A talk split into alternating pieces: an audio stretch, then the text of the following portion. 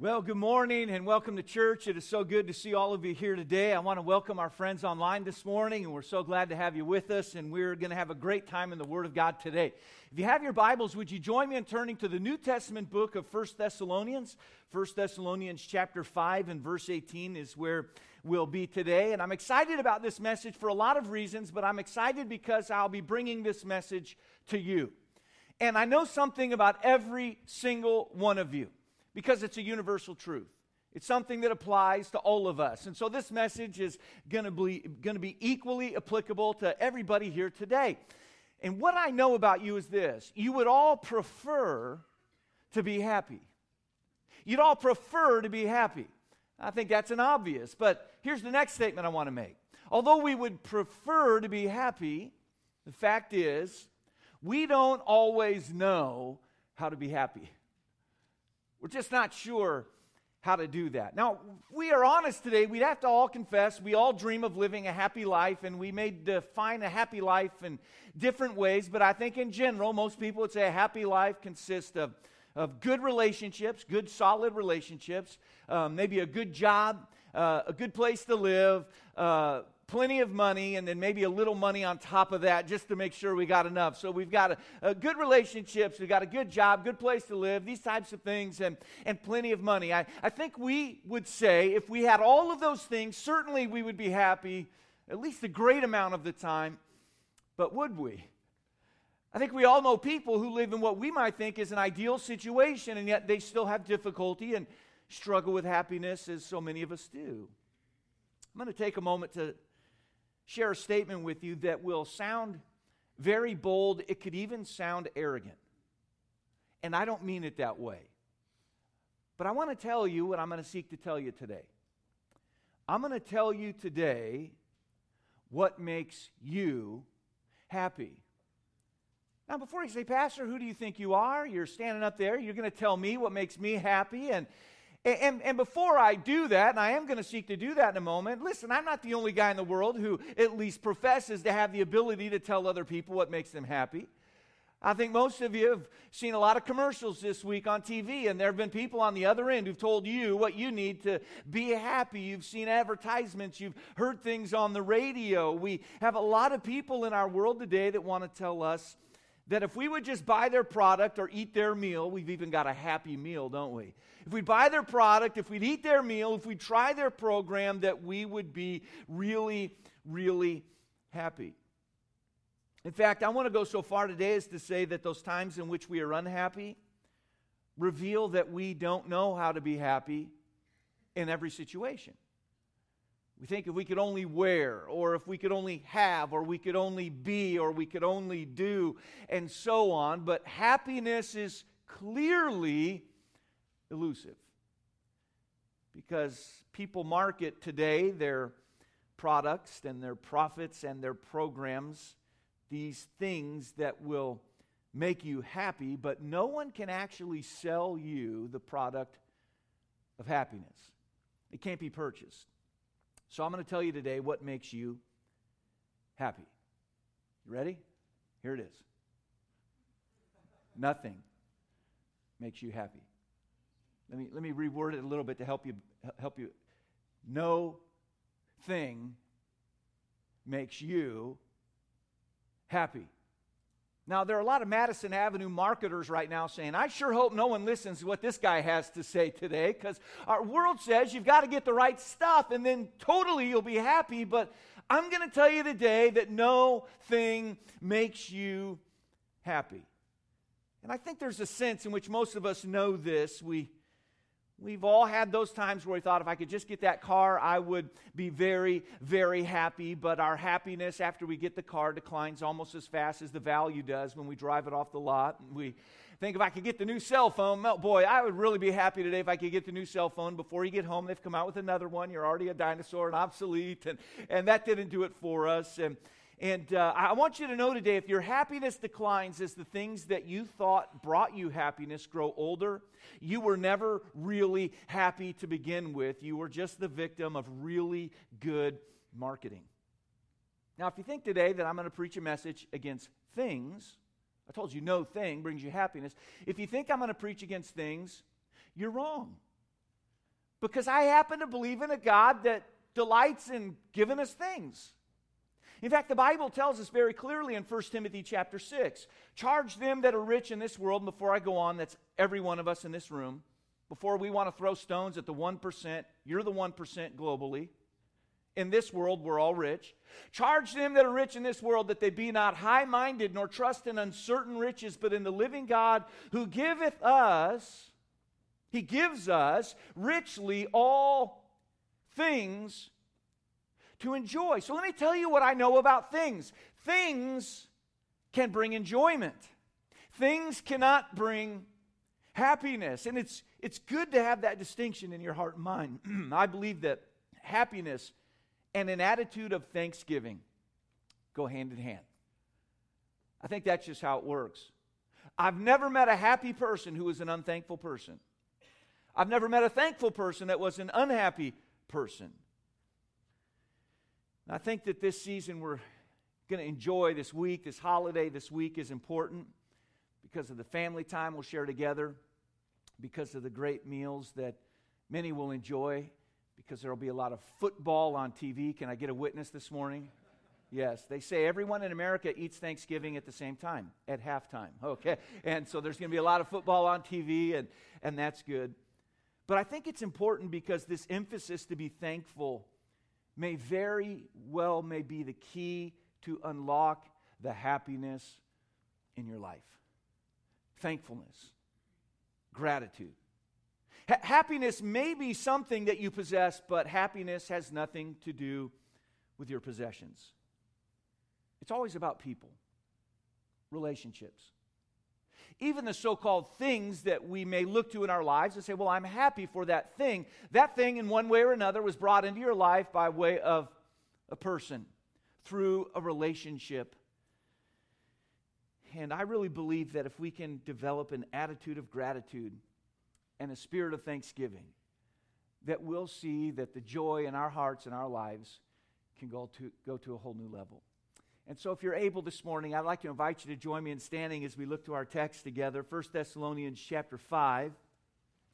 1 Thessalonians chapter 5. The Apostle Paul, writing here, says this He said, In everything, give thanks.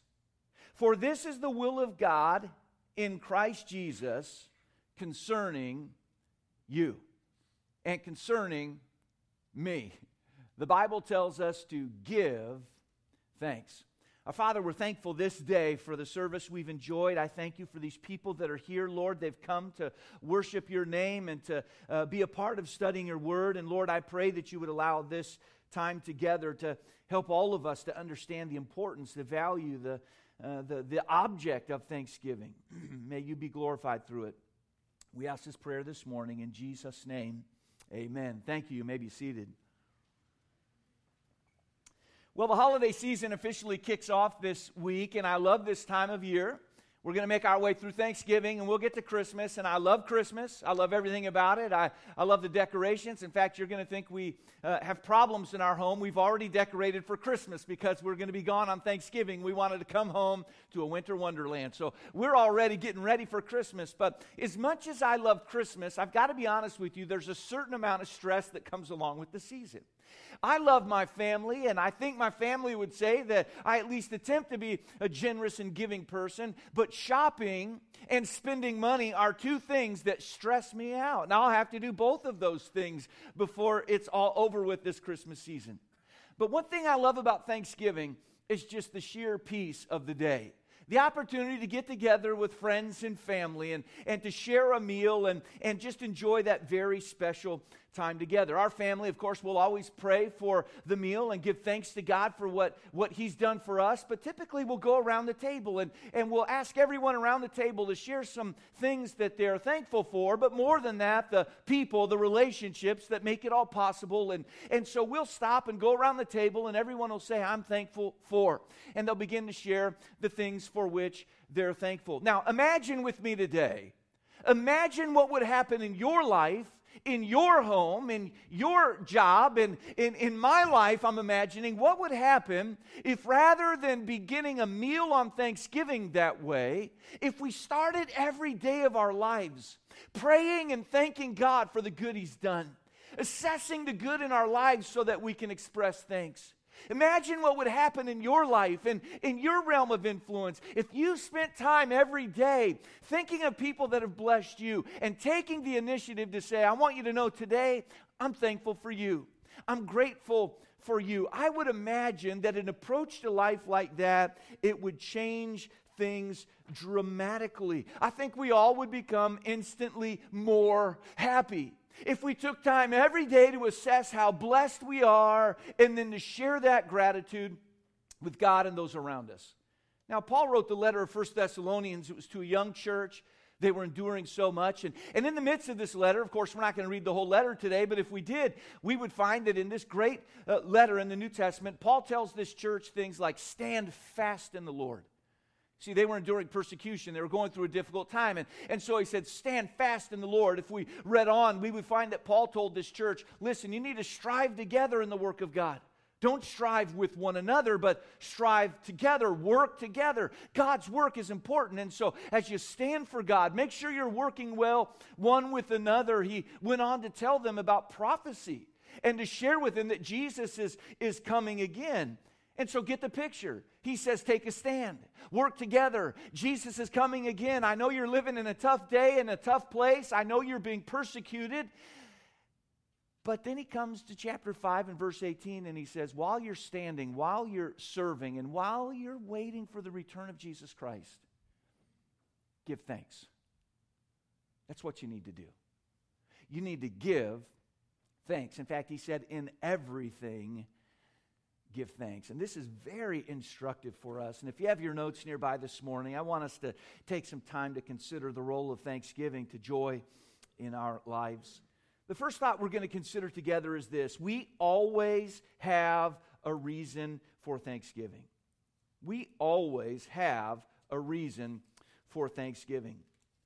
Now, happiness does not produce thanksgiving per se, but real thanksgiving will give your heart a reason for happiness.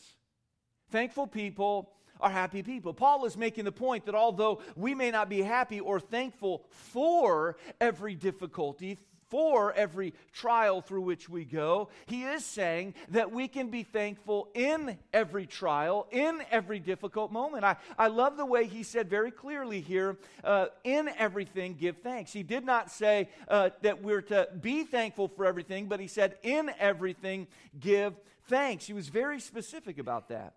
Now, have you ever stopped to consider just how blessed we are?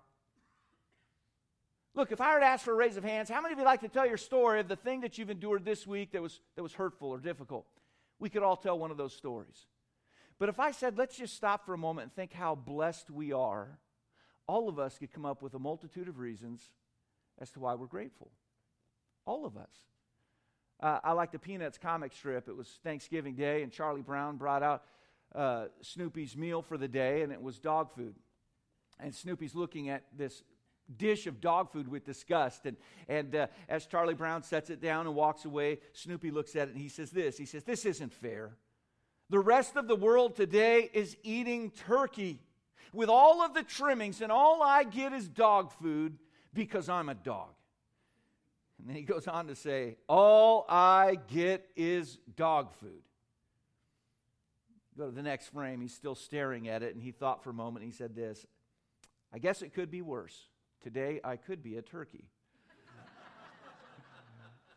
you know, I think sometimes we go through life and we fail to thank God for all the things that aren't present. And we fail to thank God for all the good that is present. You know, even in our tougher moments, there are blessings if only we would stop and think it through. But the enemy of thanksgiving is a complaining heart, and a complaining heart robs us of joy. Man, the psalmist made an amazing statement in Psalm 77. I want you to listen to what he said. He said, I complained and my spirit was overwhelmed.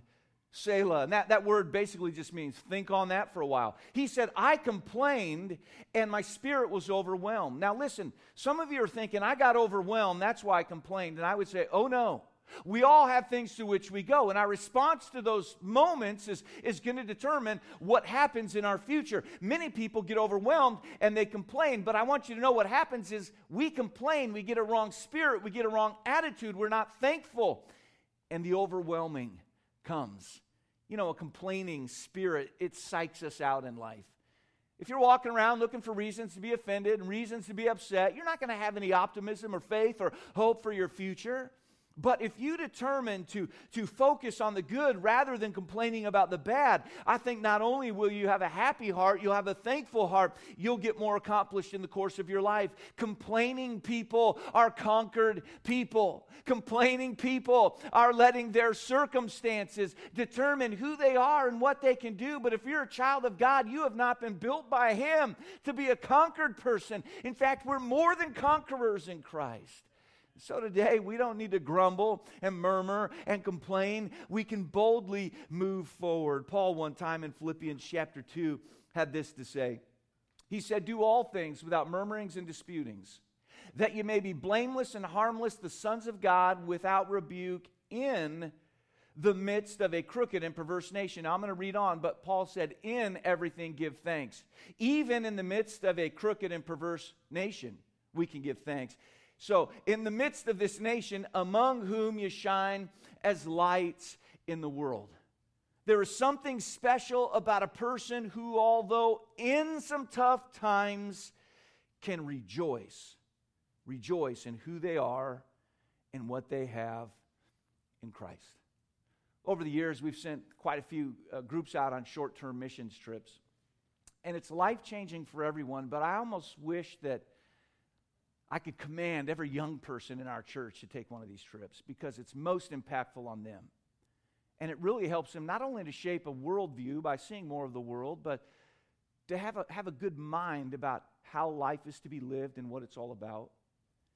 And one of the things I love about when our young people go to, especially a very poor place, and then they return, is oftentimes they'll say something like this Pastor, those, those people were just so happy. And if you could peel the veneer back and get to their heart, what they're saying is this their country's not that great. They don't have much money at all. And they're still happy. And as the gears are grinding, you can see these young people beginning to come to terms with the fact wait a minute. I guess all this stuff we think we have to have is not really what makes you a happy person. It's got to be something else. Oh, listen.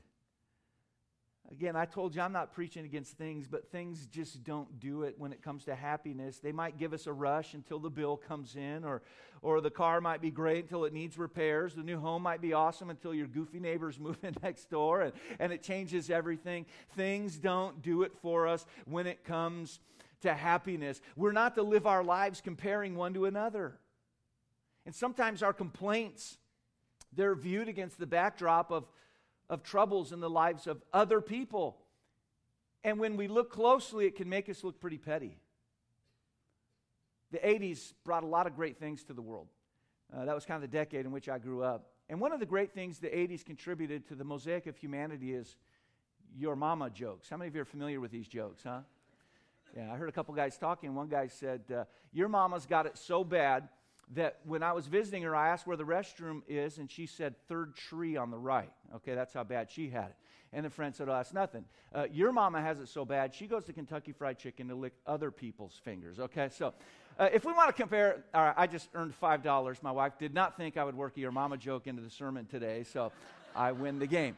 Uh, but you know, the point is, we can sometimes sit around and we want to play, I've got it worse than you, and we want to grumble and complain. And listen, what we do invariably is we make much of the difficult to the neglect of gratitude for the good that God is doing. You see, by our rationale, we would think things like, well, Bill Gates must be the happiest person in the world, or Warren Buffett must be the happiest person in the world. They may be happy, they may not be. I really don't know. But when we look to our God and the life He has given, we'll see that we're profoundly blessed. You see, if God today is your Father, let me tell you something He's loaded. He can provide for all we need. And because of who we are in Christ, we always have a reason for Thanksgiving. Here's a second thought today we always have a purpose for Thanksgiving. We always have a purpose for Thanksgiving. Paul, in the closing words of this verse, says it this way He said, For this is the will of God in Christ Jesus concerning you. So we always, have, we always have reasons to be thankful, but I want you to know today we have a purpose for which we can be thankful because the Bible says it's God's will for my life that I'm a thankful person. I think most Christians would have a little desire in their heart I want to do the will of God with my life. I want to please God with my life, so I'll do His will. Well, let me tell you God's will for your life. It's that we'd all get a hold of this verse, put it into our lives, and that we would be thankful people because He said, Give thanks. This is God's will for your life.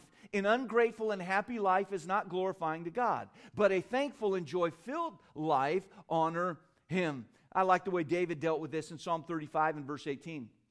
He said, I will give thee thanks in, remember, in everything give thanks. He said, I'll give thanks in the great congregation. I'll praise thee among much people. Now that's interesting to me. Why was he interested in thanking and praising God in the midst of the great congregation and around a lot of people. It had nothing to do with boasting or showing off. David's goal, his desire, wasn't to thank and praise God in such a way that other people would see David and, and praise David. You see, he wanted to live a life of gratitude in the presence of others so they would understand how wonderful God is. He wanted to place the honor on the Lord. I think of Psalm 96, and the Bible uh, goes on to talk to us here. It says, Sing unto the Lord, bless his name, show forth his salvation from day to day declare his glory among the heathen, his wonders among all people. For the Lord is great and greatly to be praised. He's to be feared above all gods. And so we can praise and thank God in the great congregation around a bunch of people, even around heathens or those who are not believers in God. And, and again, it talks about all people. Our lives are an opportunity to do God's will. And when we honor the Lord by living a life of thanksgiving, we invariably lead others through our lives to think more highly of God. You know, in our day and age, people like to get on Yelp and they want to rate and evaluate everything that happens. And uh, my daughter Julie was going to fire somebody up the other day. She was upset. She was going to toast them. I said, honey, be careful. You can ruin people's lives like that. Why don't you give a little grace? Now, you know, if you're going to go to Yelp, have a good time, but but I said, just don't toast somebody for the sheer joy of waxing eloquent on, on a little review site. And, uh, and yet we, we know what it is to want to give our opinion of something. Let me tell you what your life is it's a gigantic Yelp billboard for God. When people view us, they should be able to tell right away that we're people of faith and that we believe that our God's a great God and a loving God and a forgiving God and a God who, who wants to do more than we could ever think or imagine. We're to honor him. Years ago, our family was eating down the hill at Coco's when it was still there. And I remember that night we were sitting there and uh, we were eating, and, and an elderly lady approached our, our table. And uh, she said, Excuse me. And I said, Yeah. And she said, uh, I've been watching you and your family. And uh, I thought, oh boy, this will be interesting, right? And and uh, and then she said this to us: "Are you Christians?" And uh, at that moment, I thought, I'm glad it was this night she was watching us. We've had a lot of dinners get away from us, you know. she could have come over and said, yeah, excuse me, are you atheist? You know, but on, on, that night, for whatever reason, we must have been doing it right. We probably prayed for our food and we were enjoying a conversation and having a good time. And really, isn't that the way it should be in the life of a believer? It ought to be that people could observe our life and say, You must believe in, in, in, a God who's been good to you and has blessed you. We're to be advertisements for God, and Thanksgiving gives us the privilege of doing that. I don't want to live my life missing out on God's will and purpose. Yes, there is more to God's will in this world than Thanksgiving, but can I tell you today, you will never get to the rest of it if you don't first nail down what it is to be thankful. Because thankless people don't move forward in their lives of faith. Think of that. We need a heart that says, God, you've been good to me. You really have. You love me. If you're a believer, you can say, You've saved me. You've done so much for me. God, I praise you for who you are. I praise you, God, for what you will do. You've blessed me. You know, if we don't have a foundation of gratitude, we won't move on from there. The final thought today I want us to see is this thanks must be given if you want thanksgiving. Thanks must be given if you want thanksgiving. I, I love the way Paul uh, says it here when he said, In everything give thanks. Now, I realize I'll be playing with words here a bit, but uh, he did not say, In everything be thankful. Now, you can find verses that'll say, Be thankful, but that's not what Paul said here. He said, In everything, give thanks. And that's a great way to construct this thought. He said, In everything, give thanks. In other words, if you have thanks but have not given thanks, you have not done what the Bible's teaching us here to do. Now, if I were to ask for a raise of hands this morning of those who are thankful for God and His goodness in our lives, I think a great many, perhaps perhaps almost everybody here today, if I were to say, if you're really thankful for God for what He's doing in your life, raise your hand. I think a lot of hands went up. And if I were to then say, how many of you already today thanked God for that? If we were being honest, probably a lot less hands would go up. Because it's possible to have thanks and not give thanks. And when that's the way we live, we're, we're defrauding those that are worthy of our gratitude. He's a good God to us. We're to be thankful. Let, let me give you the essence of what, what I'm trying to say today. Being thankful and giving thanks, well, those are just two different things. I think if you are thankful, you'll give thanks, but but so many people today, if I were to say, Are you thankful? Well, sure, I'm thankful. And I'm, I'm saying, Wonderful. Are you giving thanks? Are you giving thanks? Are you sharing it? Are you speaking up? Are you giving thanks? The challenge today is not to have thanks. The challenge today is to give thanks. And really, this has to begin with our approach to God. As I keep saying, He's a good God. I love James chapter 1 and verse 17. The Bible puts it this way Every good gift and perfect gift is from above. And it cometh from the Father of lights, with whom is no variableness, neither shadow of turning. Listen, if, if all we got out of this message today was the fact that our lives would immediately improve if we spent time every single day evaluating the good things that God has done for us and expressing that thanks to Him, it would encourage our relationship with God. It would bring a sense of joy and fulfillment to our lives that we'd be missing for not noticing what He's doing. We can be blessed. I want you to know God has given us people that need to know that they're loved and appreciated and acknowledged. They need to know what they mean to us. Did you know what your gratitude means? We've talked about to God, but did you know what your gratitude means to other people? When you tell another person, thank you for being you, Thank you for how you've blessed my life and how you've added to my life. Thank you for how you've ministered to me. Do you know what it does to that person? Your words of affirmation and thanks not only honor God who makes it all possible, it encourages other people. Years ago, before, just before coming to this area to begin the church, uh, I was asked by a, a, family in the church in which I was working and serving as a youth pastor if I'd spend some time with their teenage son uh, he'd gotten in all kinds of trouble and been kicked out of more than one school. Uh, just an angry guy. To be honest with you, I had a lot on my plate, a lot on my mind already. We were preparing for the move here, and and yet I was asked to spend some time with this young man, so I did. I knew he liked basketball, so I picked him up and we went out and we played some basketball, and then we went out and got lunch together. And I'll be honest with you, when the day was done, I was just glad it was done. He was not a real joy to be around.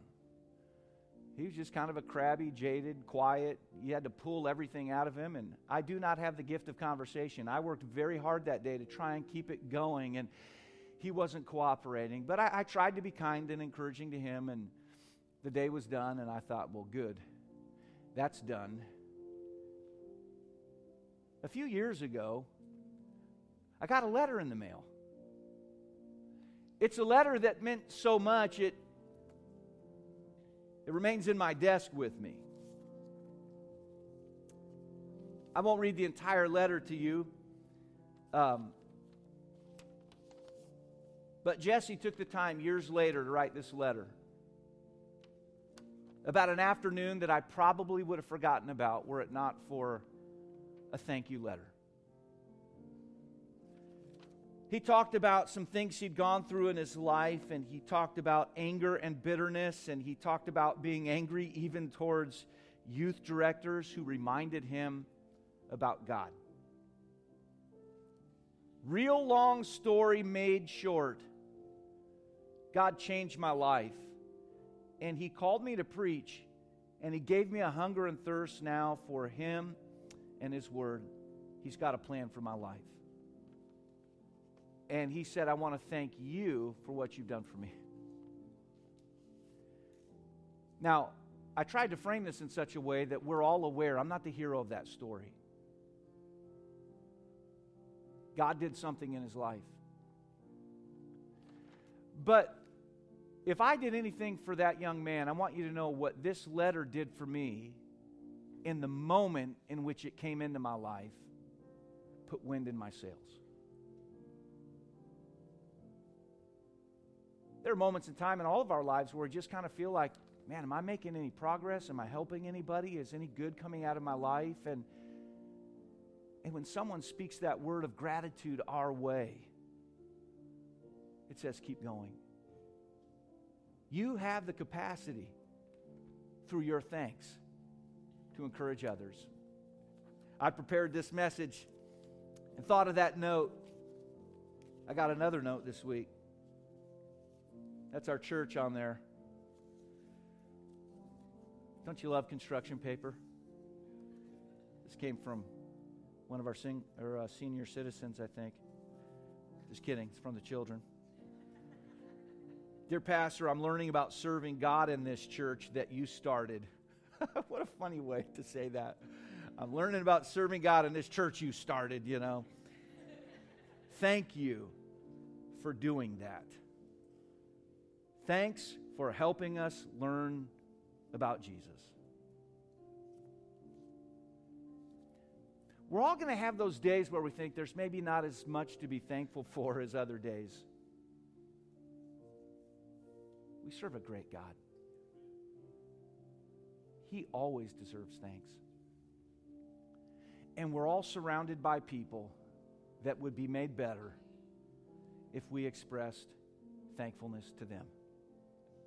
And the best part of the deal is the more you say thankful to others, the happy you are inside because you're taking the time not to look around for the negative for which we can complain, but you're looking around for good stuff that we can express gratitude for. We all know, again, that if any good comes, it comes from God, but God wants to use you to bring good into the lives of others. Through your gratitude, you can please God. Through your gratitude, you can encourage others and put wind in their sails so that they want to keep going. And through gratitude, you can live an incredibly happy life as you look around and see the good. So the question today is this Are you living a life of thanksgiving? Would y'all be so kind as to join me in standing, please? I'd like to ask you to bow your head as well in the spirit of prayer, and I want us to think about what it is we've heard today. Our heads are bowed, and I really believe the way our hearts and minds are wired, if I were to ask today before the service started, how many of you are thankful? I think just about everybody would have raised their hand, and I'm not going to insinuate that that none of you are thankful. I, I think we're all thankful to a degree, but really today, more than how many of you are thankful or how many of you have thanks, I want to think how many of you give that thanks. I wonder how many of you have expressed that thanks to God. I wonder how many of you have taken the time to share with those in your life you're thankful for them. I, I wonder, are there some here this morning you'd say, you know, Pastor,